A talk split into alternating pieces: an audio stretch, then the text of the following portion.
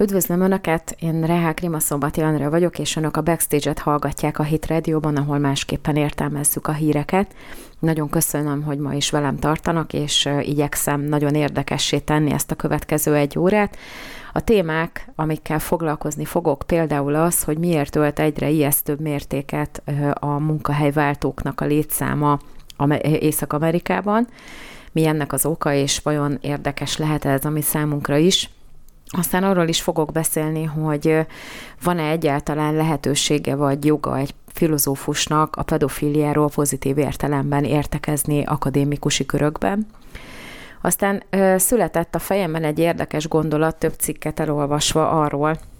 hogy vajon van-e létjogosultsága annak, hogy nyugatra is átgyűrűzik a kínaiaknak ez a megfigyelő rendszere,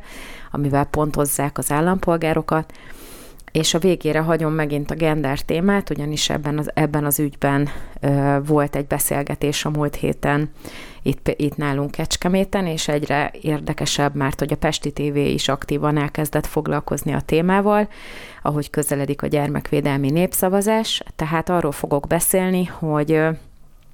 érdekese, vagy lehet-e egyedül hagyni a Disney Channel előtt a gyermekeinket, és ha azt mondom, hogy nem, akkor egy kicsit mélyebben meg fogom mutatni, hogy miért gondolom így, és ha még marad idő, akkor lehet, hogy egy kicsit a Penny Marketről is fogok beszélni. Szóval mindenképpen érdemes lesz a következő egy órában is a hangszórók mellett maradni, most pedig jön egy kis zene, és aztán utána belecsapunk a közepébe. Üdvözlöm Önöket, én Rehák Rima Szombati vagyok, ez pedig itt a Hit Radio és a Backstage, ahol másképpen értelmezzük a híreket. És mielőtt belecsapnánk a közepébe, szeretném elmondani, hogy új Hit Radio-s YouTube csatornák indultak, ahol, hogyha feliratkoznak a kis csengő megnyomásával, akkor értesülhetnek mindig, amikor új tartalmak kerülnek fel. Van Hit Radio Extra, van uh, ultrahang külön csatorna, van hitrádió közélet, hitrádió hitköznapok, és nagy valószínűséggel ezek a csatornák tovább fognak bővülni, majd még érdekesebb ö, információkkal, műsorokkal. Ja igen, és tribűn is van. Szóval akit érdekel, az ö, iratkozzon fel, és akkor, hogyha megnyomja a feliratkozás gombot, akkor értesítéseket fog kapni róla, hogy új műsorok kerültek fel, és érdemes böngészni is azokat a videó listákat, amik már fel vannak téve, ha esetleg lemaradtak volna bármelyik műsorról, érdemes meghallgatni őket. Szóval nagy munkahelyváltás, vagy ahogy az amerikaiak hívják, Great Resignation. Ez most egy új tendencia a COVID kezdete óta, 2019 óta figyelhető meg, és igazából azért érdekes róla beszélni, mert hogy a generációs sajátosságok azok elég rendesen átgyűrűznek, és elég gyorsan átgyűrűznek egyik kontinensről a másikra, és ott valószínűleg keveset tud visszafogni egy uralkodó kultúra, tehát lehetséges, hogy ezért mondjuk egy muszlim vagy egy hindu közösségben talán nem ennyire gyorsan fog ez megjelenni, de ahol nagyon erős hatással van a nyugati kultúra, ott ez egyre inkább be fog gyűrűzni. Tehát arról van szó, hogy a Covid alatt, ugye amikor elkezdődött a Covid, mi is észrevettük, hogy hatalmas létszám leépítések voltak, rengeteg nagy cég is, mit tudom én, fele munkaidőben foglalkoztatta az embereket, vagy voltak például a vendéglátó, meg a hoteliparban, ami ugye kénytelen volt bezárni, ott óriási leépítések voltak. Ilyenkor az emberek alapvetően nem akarnak gyorsan munkahelyet váltani, főleg, hogy az sem biztos, hogy a munkahelyük megmarad, tehát ebben az időszakban, a legelején a Covid-nak eléggé alacsony volt a munkahelyeket váltóknak a száma. Viszont, ahogyan egyre jobban belementünk a Covid időszakba, és ugye ez már évek óta tart, az emberek elkezdték megszokni, hogy otthon töltik a napjaik nagy részét, és azért ez nem feltétlenül volt mindenki számára negatív élmény, hanem ahol mondjuk mind a két szülő home office-ban tudott lenni, ott a család tud időt eltölteni, mert azért valljuk be őszintén, aki home office-ban van,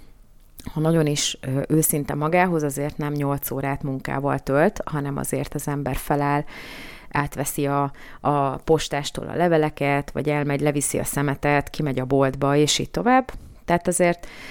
kihasználja a lehetőséget arra, hogy itthon lehet lenni, és azért elvégzi a munkáját, sőt, kifogástalanul mindenki elvégzi a munkáját, a legtöbb esetben ez volt a tanulság, de azért mégiscsak jobb, hogy itthon van. És ugye ez a rugalmasság, ez nem feltétlenül van meg mindenhol. A másik az, hogy nagyon divatos mostanában arról beszélni, hogy kell egy egyensúlyt találni a munka és a magánélet között, hogy ne menjen el a mérlegnek a nyelve a munka irányába egészségtelen módon, mert akkor nagyon erősen meghatározza a stressz például a házasodást, a gyermekvállalást, a családi életet, az egészségünket főleg, és így tovább. És ugye ez most egy ilyen trend, hogy meg kell találni a work-life balance-t a, a munkával kapcsolatosan, és ugye ez most a két olyan kategória, vagy ez a, tehát a flexibilitás és ez a work-life balance, ami nagyon-nagyon erősen, nagyon erősen nyomja fölfelé a pálya elhagyóknak, vagy nem, nem is pálya elhagyók, hanem a munkahelyüket elhagyóknak és új munkahelyet keresőknek a számát. Erről készült Amerikában egy felmérés, hogy amíg ez a COVID idején a legelső időszakban 1,6% volt, addig most a dolgozó amerikaiaknak, az aktívan munkavállaló amerikaiaknak az 55%-a tervezi, hogy a jövőben, a közeljövőben munkahelyet vált, és ez, ennek a fele, ennek az 55%-nak a fele az a, a millennials, tehát a 2000 körül születettek, és az Z generációnak a tagjaiból áll. Tehát az az igazság, hogy, hogy ez a fiatal gárda, tehát akik, akik most kezdenek beintegrálódni a munkaerőpiacra, nagyon is karakánul megvan róla már a véleményük, hogy ők ezt hogyan akarják csinálni, ami egyébként alapvetően nem is annyira rossz, mert miért kell valami olyat végigcsinálni egy másik generációnak is, amiről egyértelműen kiderült, hogy nem működik jól, vagy nagyon káros azoknak, a az egészségére, vagy a családi életére, akik benne vannak. A, most így a stressz szintről beszélek főleg, tehát azért van ebben jó is, hogy ennyire tudják, ennyire tudatosan akarnak munkát vállalni a fiatalok, meg ugye nyilván, mivel ők jobban érzik ezt a home office-t, meg jobban értik a technológiát, tehát könnyebben alkalmazkodnak ahhoz, hogy, hogy mondjuk egy ilyen óriási multinál nemzetközi szinten is be tudjanak integrálódni, főleg úgy, hogy az életvitelük legnagyobb részt teljesen rugalmas, tehát nem probléma nekik, ha mondjuk hajnal háromkor kell megbeszélni, mert akkor majd alszik 11-ig, és akkor utána majd folytatja a munkát, tehát alapvetően ez a fiatal generáció, ez már egy olyan rugalmasságról tesz tanulságot, amivel még a, a baby boomerek azok egyáltalán nem rendelkeznek, ott ugye a komputer téma is eléggé nehézkes, és a, az Y és a, az X generáció sem feltétlenül bár ott már azért eléggé könnyen alkalmazkodik az ember a, a, a home office-hoz, meg, meg a technológiához, de azért a legnagyobb része az embereknek azt szereti, hogyha van interakció. Az én kollégáim is elmondják, hogy nagyon megviseli őket sok szempontból a COVID, mert ugye nálunk is home office van főleg, és így az ember itthon van, ügyel arra, hogy meg legyen csinálva minden munka, teljesen úgy, mintha bent lenne, de közben azért itthon is el tudja végezni a feladatokat, de nagyon sok mindenkinek, tehát például a mi generációnk az még interakcióra is éhezik, tehát kell, hogy legyen kapcsolódási pont a többi munkavállalóval. Ez már ne, nincs meg feltétlenül a, a, az utánunk következő generációkban, akik ugye eleve ijesztő mértékben használják a, ezeket a kütyüket, tehát ugye csetelnek és így tovább, ami megváltoztatta a, a kapcsolatteremtő módjukat is, tehát eléggé sok az, amikor tehát ők nem annyira a beszélgetésre helyezik a hangsúlyt, hanem inkább csetelnek, meg, meg nem telefonálnak, hanem mondjuk mit tudom én, messengeren küldözgetik egymásnak a képeket, meg az üzeneteket, tehát teljesen máshogy kommunikálnak, mint az előttek, előttük levő generációk. A másik pedig az, amiről ugye Amerikában született egy-két riport, tehát ezzel azért foglalkoznak Amerikában a, a, az újságok is, Szerintem kicsit eltúlozva azt állítják némelyek, hogy ez a, ez, a, ez a két generáció, ez már nem akar dolgozni. Tehát ez a work-life balance, ez önálluk abban merül ki, hogy legyen valami nagyon jó fizető munka, amiben keveset kell dolgozni, és akkor el tudja, tehát el tud menni szörfözni, mit tudom én, hova, be tudja rendezni a home office-t Ibizán, hogyha ahhoz van kedve, mert végül is most miért ne dolgozhatnak külföldről, hogyha ő neki ott ez működik. Tehát, és most nekem is van olyan ismerősöm, aki egyszerűen oda ment a cégvezetőhöz, és közölte vele, hogy ha meg van vele elégedve, akkor csak úgy marad a cégnél, hogyha megengedi neki, hogy Svájcból végezze a home office-ból a munkáját. És hát megengedték neki. Szóval kezdik a munkáltatók is már észrevenni, hogy ha szeretnék, hogy ez az új technológiailag nagyon fejlett, meg egyébként nagyon kreatív generáció becsatornázza ezt a kreatív energiát az ő cégükbe, akkor ezek, ezeket meg kell engedni, lehetővé kell tenni, és meg kell változtatni a gondolkodásmódjukat. Mert egyébként meg az a trend, hogyha ez nem történik meg, akkor kiméletlenül ott hagyják a munkahelyet. És akkor maradnak a 40-esek, meg az 50-esek, akiknek óriási szakmai tapasztalatuk van, de sokszor a technológiai kérdésekben, meg az új trendekben annyira azért nem ismerik ki magukat, mint a, mint a, a, a két legfrissebb, legfiatalabb generáció. Szóval minden ér, tehát nagyon érdekes, hogy, hogy mennyire ö, nagy különbségek vannak már a generációk között, és természetesen ugye a mieink is ö, így gondolkodnak. Szóval át kell gondolni munkáltatóként is, hogyha nem termelő cég, ugye, ahol hely, helyben kell lenni, át kell gondolni a stratégiát. És hát ugye ehhez kapcsolódik az, hogy, hogy a big tech, ugye a Facebook, meg a többiek be tudják-e vezetni, vagy meg tudják-e oldani nálunk is akár, de legfőképpen ugye a nyugat-európai, meg az észak-amerikai régióban azt, hogy a kínaihoz hasonló monitoring rendszerbe legyen vezetve. Ugye beszéltünk már erről, hogy a kínaiak ö, csináltak egy olyan megfigyelő rendszert, ami ugye az arcfelismerő kamerarendszerrel együttműködve úgymond pontozza a, a polgároknak a tevékenységét. Tehát, hogyha valaki, mit tudom, ilyen bunkó a boltban, akkor az levonás vagy, tehát olyan mértékben az összes mozdulatát figyelik az embereknek, hogy ezt le lehet pontozni, és aztán ez alapján döntik el, hogy mondjuk felveszik egy iskolába, egy bizonyos ponthatár alatt teljesen ellehetetlenül valaki, és ugye ez már beindul, ez már eléggé széles körülön működik a kínaiaknál, és ugye mivel ott egy teljesen más uralkodó kultúra van, ezért a kínaiak azok úgy érzik ezt, hogy, vagy hát gondolom, hogy ez egy nem egy feltétlenül rossz dolog,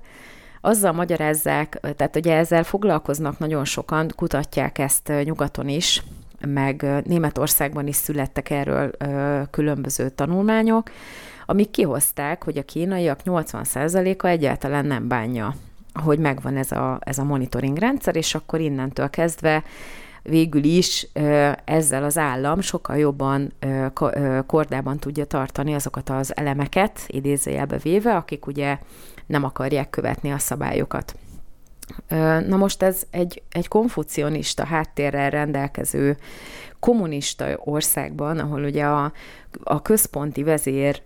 elv az az, hogy mindig a, az, az államhatalomnak az akaratát kell követni, az ott egy egyébként működőképes dolog tud lenni. Viszont ugye nálunk, ahol az az alap, hogy az államhatalmat azt ki kell az életnek a legnagyobb részéről tolni, mert hogy nincsen köze hozzá, tehát legalábbis ez a demokráciának az egyik alapja, hogy az emberek, a nép hoz egy döntést, vagy, vagy akar menni egy irányba, és akkor azt lényegében kiszolgálja egy apparátus. Most ez egy nagyon idealista megfogalmazás, de lényegében azért van az államaparátus, hogy azokat a döntéseket, vagy azokat a, az ügyeket, amelyeket a, az embereknek a nagyobbik fele szeretne, vagy képvisel, azokat keresztül vigye, de azért ütköztetve vannak egy demokráciában, ütköztetve vannak a vélemények egymással, vagy legalábbis van tér arra, hogy az ellenvéleményeket valaki megfogalmazza, pontosan azért, mert hogy ez egy szabadságon alapuló dolog elvileg. Na most gyakorlatilag nálunk is egyre jobban hasonlít, mert nem nálunk alatt értem a nyugat-európai, meg a, tehát a, a nyugati kultúrát, egyre jobban érvényesül az, hogy, hogy állami diktatúra van, mert az állam olyan dolgokat akar elkényszeríteni a polgárokra, amelyek nem feltétlenül tartoznak már a hatáskörébe, mert mondjuk vagy lelkiismereti szabadságot érintenek, vagy ideológiák, és ebben a kérdésben az államnak nincsen már hatásköre, tehát abból ki kell, hogy maradjon. Na most az oltással kapcsolatban rengeteg probléma volt már azzal, hogy az állam bizonyos országokban kötelezővé tette, hogy mindenki legyen beoltva. És ugye ezt már ilyen QR kódos, meg, meg mindenféle egyéb rendszerekkel ellenőrzik is. Tehát ebből indult ki a kamionos tüntetés Kanadában, ebből ebből volt a Gyokovicsnak a, a, a botránya Ausztráliában, tehát egy csomó ügy van azzal kapcsolatosan, hogy az emberek kikérik maguknak, hogy kötelezővé teszi valaki, hogy valamilyen anyaggal beinjekciózzák magukat, amiről ő nekik az a véleményük, hogy ez nem biztos, hogy hasznos az ő számukra. Na most ezt a monitoring rendszert, amit a kínaiak ö, már létrehoztak, lényegében, hogyha most bevezetnék, mert azért legyünk őszinték, nálunk is mindenhol ott vannak a kamerák. A telefonunkban, minden, tehát azok a cégek, akik a telefonunkat gyártják, mindig tudják, hogy hol vagyunk, ha csak nem Feredi cellában tartjuk a telefon, de akkor meg minek egyáltalán, hogyha senki se tud elérni bennünket. A laptopokban ott vannak a kamerák, az összes mikrofonunk, hogyha kapcsolódva vagyunk az internetre, akkor ezek a dolgok, ezek információkat gyűjtenek, tárolnak, küldenek rólunk. Tehát ha ezt valaki nagyon szeretné, akkor itt is lényegében az infrastruktúra az már nagyjából megvan ehhez, hogy, hogy ezt bevezessék, hogy tudjanak monitorozni bennünket. Nyilván az emberek elsőre kikérik maguknak, de azért, hogyha most megnézzük ezt az oltás-nem oltás vitát, azért nagyon-nagyon sokan elveszítik a balanszt, az egyensúlyt ebben a kérdésben, és olyan emberek is, akik egyébként szabadságpártiak, sokszor ö, kibújik a szagazsákból az esetükben, hogy, hogy azért az oltással kapcsolatban eléggé ö, sarkallatosan vagy sarkosan nyilatkoznak, hogy igenis már pedig kényszerítsük rá azokat az embereket, akik nem oltottak, hogy igenis olcsanak, mert hogy így veszélyeztetnek, meg úgy veszélyeztetnek, meg nagyobb lesz a költség. Tehát ebben a kérdésben úgy tűnik, hogy a szabadságpártiság az nem feltétlenül jelenik meg elsőre, hanem nagyon igen, igenis erős indulatokkal ö, próbálják a másik oldalnak ö, a, a véleményét elnyomni,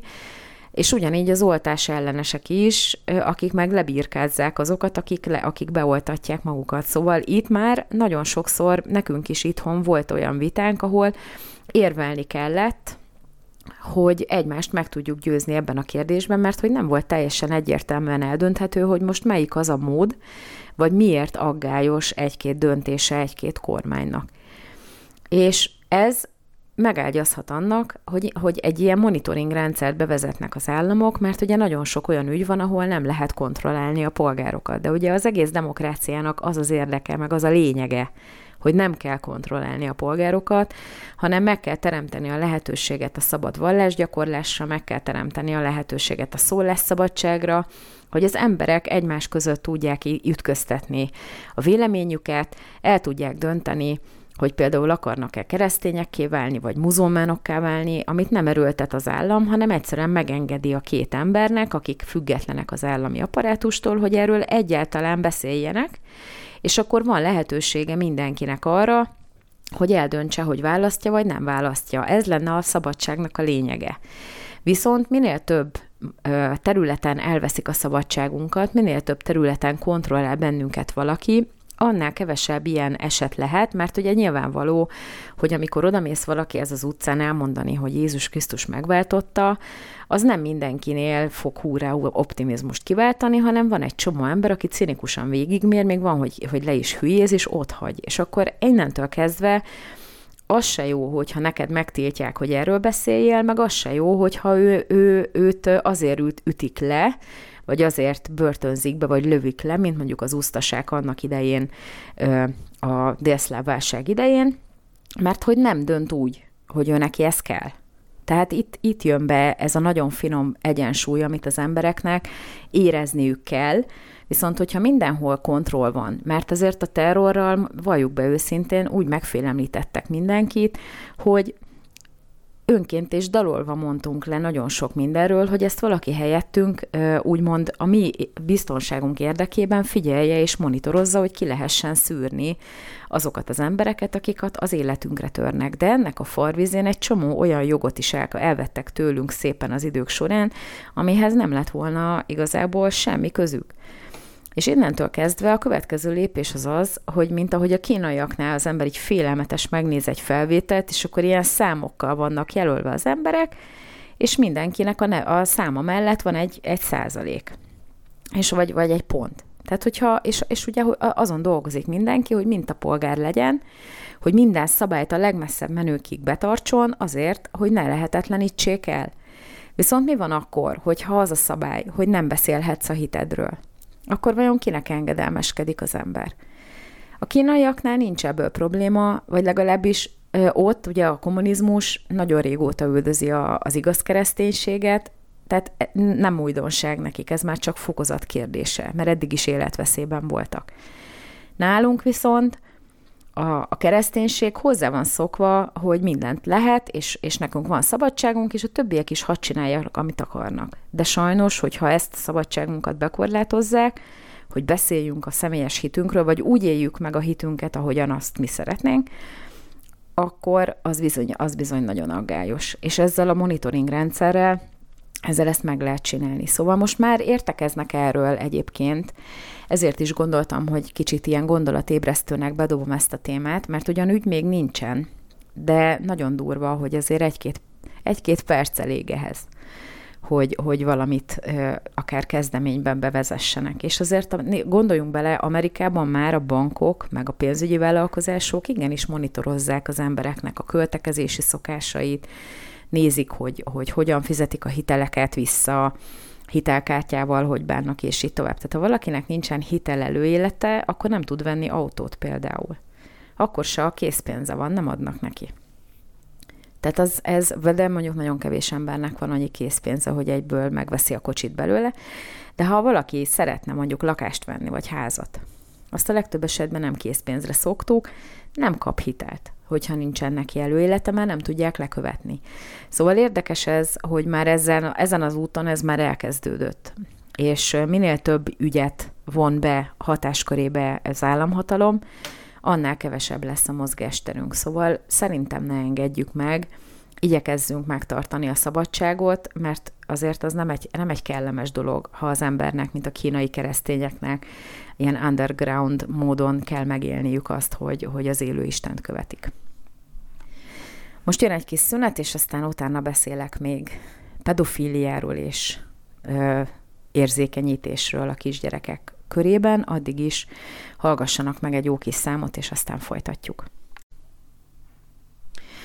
Üdvözlöm Önöket, én Rehák Rima Szombati Andra vagyok, ez pedig itt a Backstage a Hit Rádióban, és ha lemaradtak volna, akkor szerdán délután három óra, akkor ezt az adást a Hit Rádió megismétli.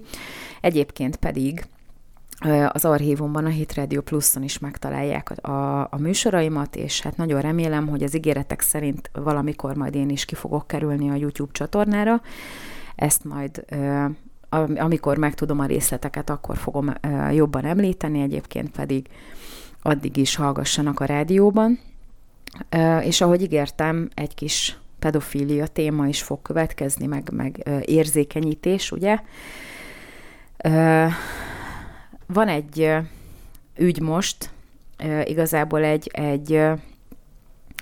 filozófus, egy nyilván amerikai filozófus, úgy tűnik, úgy hívják, hogy Steven Kirchner, elkezdett arról beszélni, tehát most már akadémiai szinten értekezik arról, hogy hogy a pedofília az vajon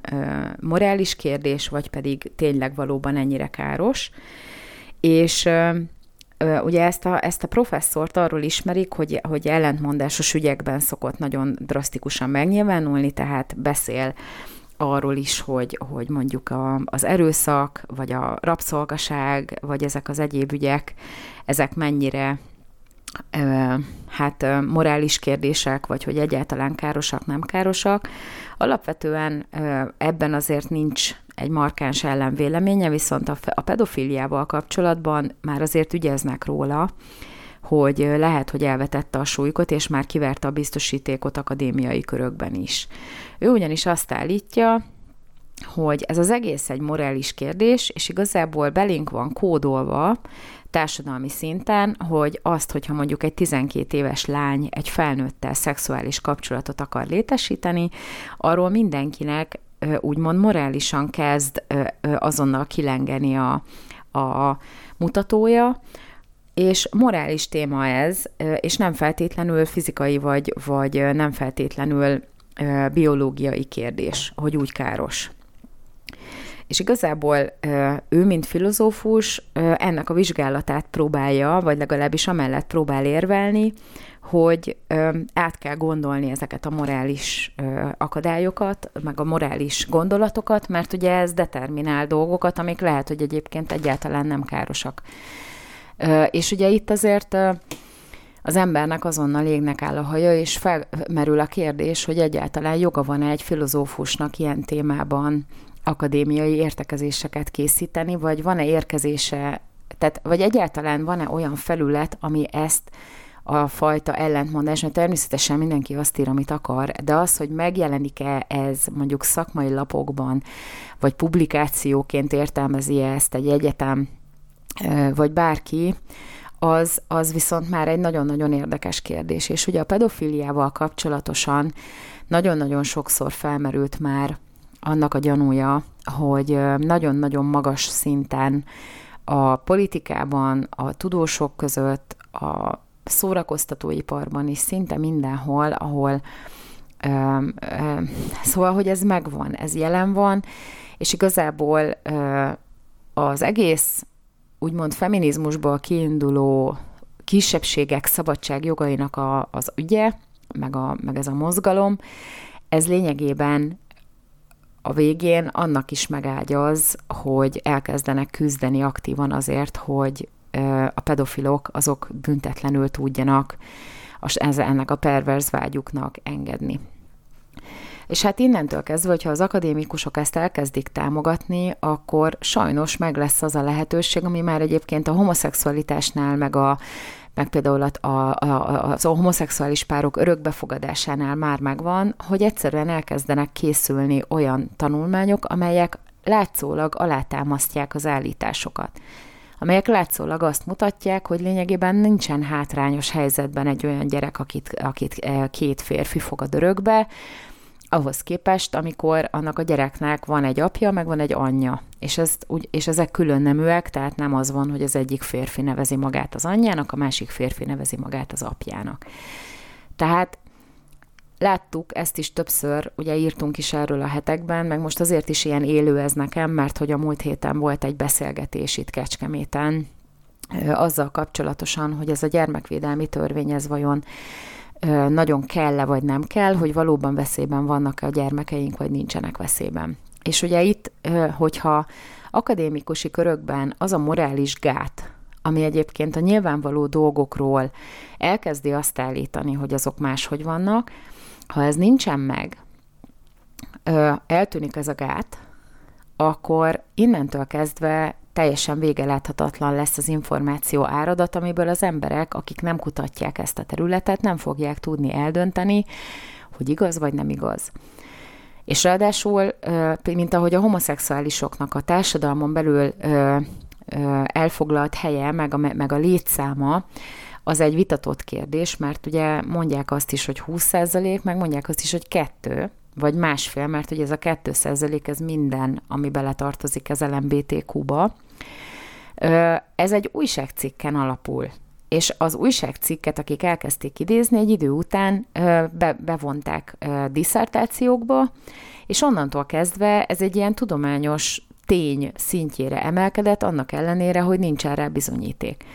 Na most, ha ezt meg lehet csinálni, ehhez igazából csak idő kell, meg nagyon elkötelezett támogatók, akik aztán ezt szépen lassan bevezetik úgy a köztudatba, hogy az ember nem megy vissza 15 évre visszamenőleg a referenciákban, hogy ki kit mikor idézett, és honnan szedte, honnan jött az. Viszont aki veszi a fáradtságot és visszamegy, az, az látni fogja, hogy adva van egy hazugság, amit valaki egyszer állított, és aztán arra annyi mindenki hivatkozott már, hogy egyszerűen elfogadják tényként annak ellenére, hogy nem igaz. És itt is ez a helyzet a homoszexuálisoknak a, a, a, hányadáról például, és hogyha elkezdik az akadémikusok úgymond lebontani ezeket a korlátokat, úgymond annak érdekében, hogy meg lehessen ellentmondásos kérdéseket is vitatni tudományos szinten, mert ugye itt is erről van szó, hogy azért publikálnak erről, mert meg kell a másik oldalt is hallgatni, meg meg kell vitatni minden irányból ezt a kérdést, de ezt viszont ö, relativizálni rendben van, hogy meg kell vitatni, de relativizálni nem szabad, mert a gyerek, aki ránk van bízva, nincsen abban a helyzetben, nincsen olyan fizikai állapotban sem, meg mentális állapotban sem a legtöbb esetben, hogy ilyen mértékű, ilyen jellegű döntést hozzon, ami nagyon sok szempontból meghatározó az életében. Még fizikailag is, ha a szellemi vetületét kihagyjuk egy ilyen ügynek, egy 12 éves gyerek lehet, hogy testileg fejlett arra, hogy szexuális életet éljen, mert hogy éppen már elkezdett menstruálni, vagy még ha nem, az még sokkal jobb, mert akkor ugye nem nemzőképes.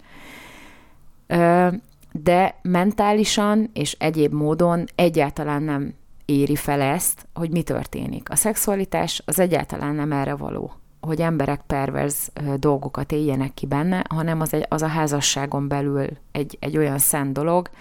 ami arra van, hogy, hogy ezt élvezzék az, azok a felek, akik elkötelezték egymásnak magukat, és nyilván arra is van az az áldás pluszba még rajta, hogy ebből még gyermekek is születhetnek, de lényegében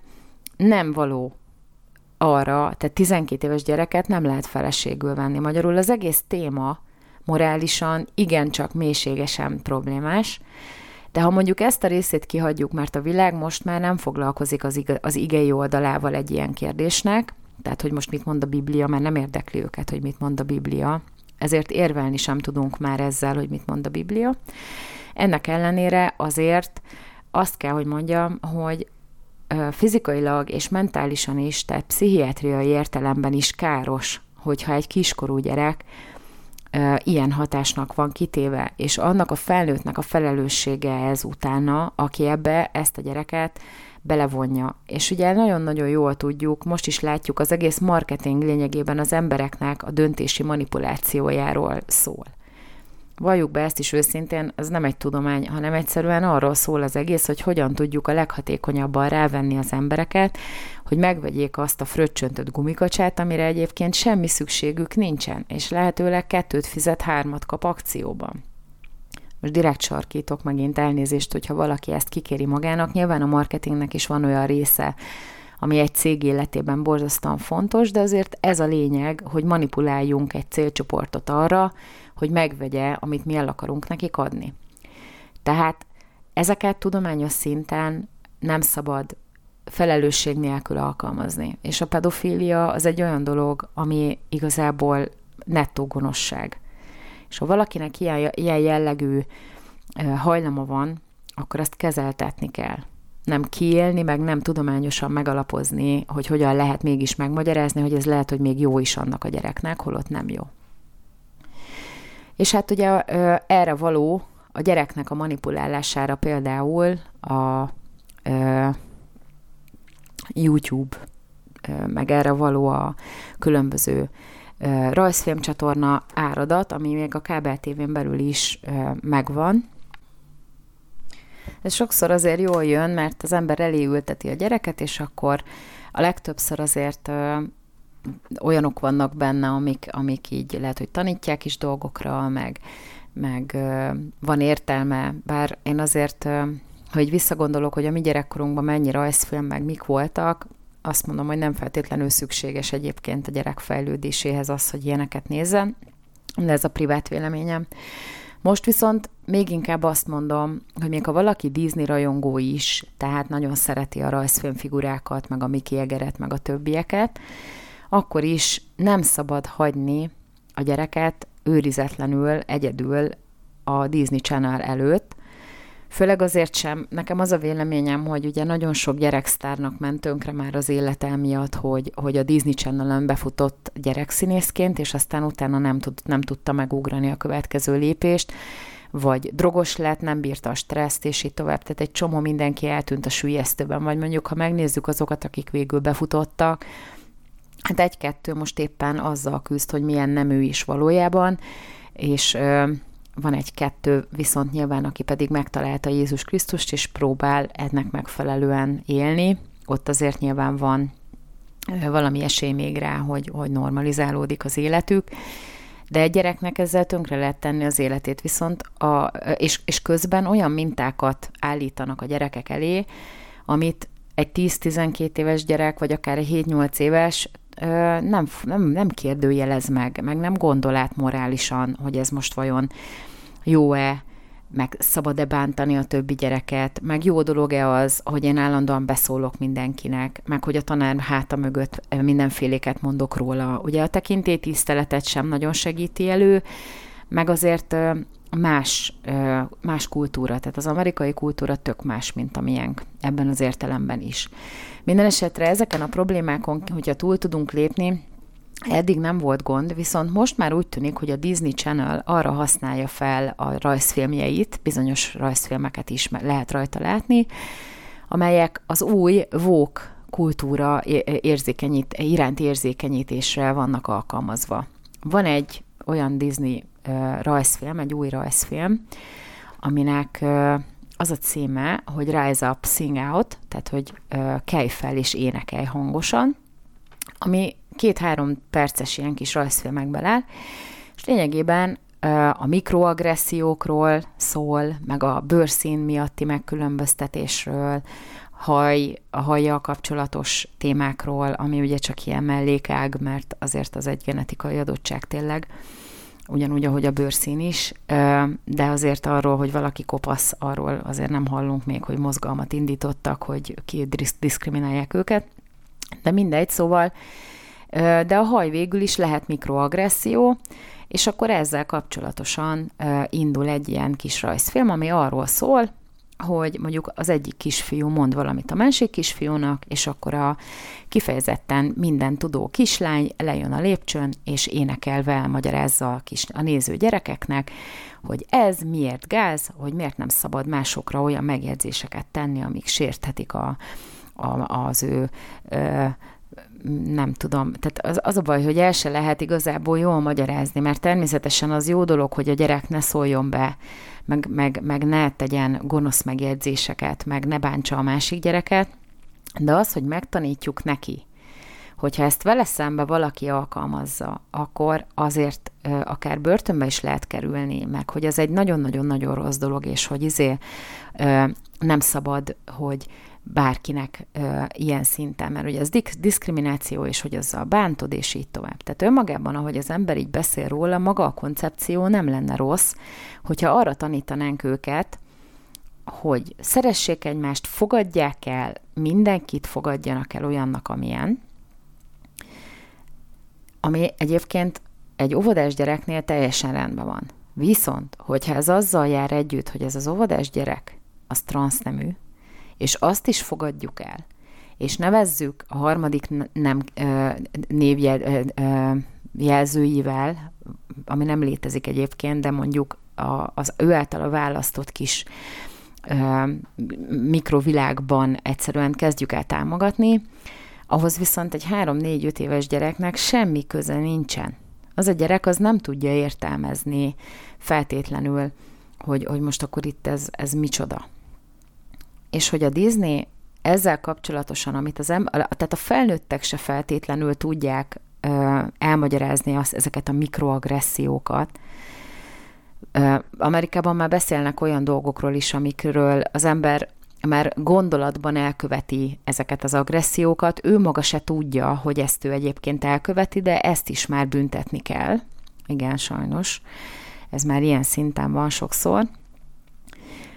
Ezért vannak ezek az úgynevezett biztonságos helyek az egyetemen, ez a safe place például, ahova be lehet menni akárkinek, és ott őt semmiféle atrocitás nem fogja érni azért, mert hogy ő olyan, amilyen. Tehát, hogyha most ő úgy azt is annak veszi, hogy, hogy agresszív valaki, akkor el se szabad nézni. És ugye ezt már, szóval ez, ez mind egy bizonyos szint fölött ö, vitatéma lehet a felnőttek között. Ott is kell erről vitatkozni, mert ez egy, ezek egyébként fölösleges dolgok, tehát nem kell, ö, ha valaki túlérzékeny, akkor azt megeszik a farkasok ebbe a világba, és nagyon sok szempontból egy csomó mindenki túlérzékeny. Viszont az, hogy ezért megbüntessék közösségi szinten, mert hogy ő azt a túlérzékeny embert megsértette valahogy, akaratlanul, de akár akarattal, tehát két ember közötti viszonyban az állam az ne szóljon bele. Nyilván vannak rágalmazási ügyek, amikor valakinek a jó híre forog kockán, meg, meg minden, ebben is vannak fokozatok, de az, hogy, hogy, az, hogy, hogy valaki azt hitte, hogy én azt hittem, hogy ő az valami, vagy ilyen, vagy olyan, tehát ez már, ez már az őrületnek a határát súrolja. Tehát honnan tudja ő, hogy én mit gondolok? És én nekem miért kelljen azt bíróság előtt bizonygatni, hogy én mit nem mondtam ki, meg mit nem gondoltam, meg hogy néztem. És ezt, hogyha megtanítják a gyerekeknek, hogy legyenek résen, hogy ki hogy néz rájuk, és ha valaki véletlenül úgy néz rájuk, tök mindegy, hogy, hogy történt-e bármiféle ö, atrocitás tényleg, tehát elhangzottak-e dolgok, vagy nem,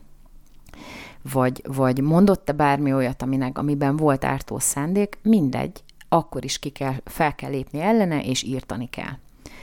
Tehát ez, ez nem egy 3-4-5 éves gyereknek való, és nem a gyerekcsatornára való. Ennek ellenére a Disney erre használja fel ezeket az új rajzfilmeket, és pontosan ezért nagyon-nagyon figyeljünk oda, hogy mi az, amit megengedünk. És hát ott van például, tehát már nálunk is mennek olyan reklámok, amin például én a múltkor nagyon kiakadtam. Ugye a férjem küldött egy-két cikket arról, hogy, hogy a Penny Market már transznemű, vagy ilyen drag queen-ekkel reklámoz Ausztriában. És mondhatnánk, hogy itt nálunk nem történik ilyen, meg hogy miért beszélünk erről, de azért Nekem például kinyílt a bicska a zsebembe, a néztünk egy, egy valami dokumentum csatornát, és ott is mennek reklámok. És akkor van ez az újfajta penny reklám, amikor bejelentkeznek az új ö,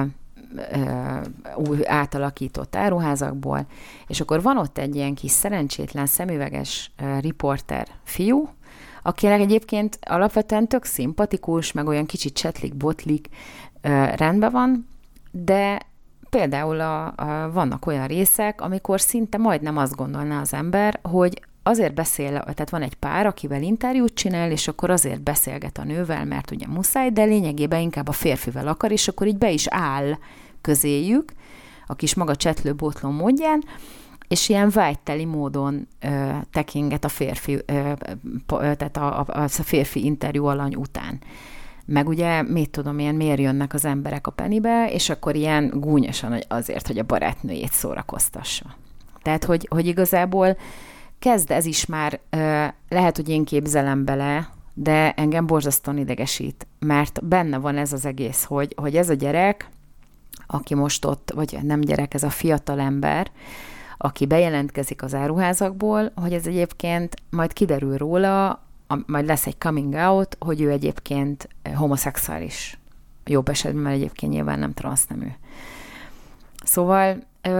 nem mondjuk azt, hogy nálunk ez nem jelenik meg, mert ezeken a lopakodó módokon szépen a fő alatt bejön. És ugye pont erről beszélt a beszélgető társam, amikor a, a gender témáról, meg a gyermekvédelmi törvényről beszélgettünk, hogy a békát azt úgy lehet megfőzni, hogy szépen lassan belerakod a hideg vízbe, és aztán elkezded szépen lassan, nagyon lassan melegíteni alatt a vizet. Mindig hozzászokik, hozzászokik, és egy idő után belepusztul, mert annyira forró, hogy már vége. Na ezt ne engedjük meg, hanem igenis legyünk résen, és ne engedjük, hogy a gyerekünk mindent nyakló nélkül nézzen a tévébe. Mert hogy nagyon-nagyon sok minden van, ami burkoltan elviszi egy olyan irányba, ahonnét már nagyon-nagyon nehéz lesz visszahozni, főleg úgy, hogy, hogy a többi gyerek, akinek nem hívő, hitvalló keresztények a szülei, azok viszik. Mert hogy egyébként egy idő után a gyerekeink nem ránk fognak hallgatni, hanem a barátaikra, ezt is tudjuk. Én nagyon köszönöm, hogy velem tartottak ebben az elmúlt egy órában, és remélem, hogy tovább is hallgatni fogják a Hétrádiót. Ha minden jól megy, akkor a jövő héten újra találkozunk. Jövök majd újabb hírekkel, gondolatébresztőkkel. Addig is vigyázzanak magukra, maradjanak egészségesek, és a mai napra még további jó rádiózást és kellemes estét kívánok a viszonthallásra.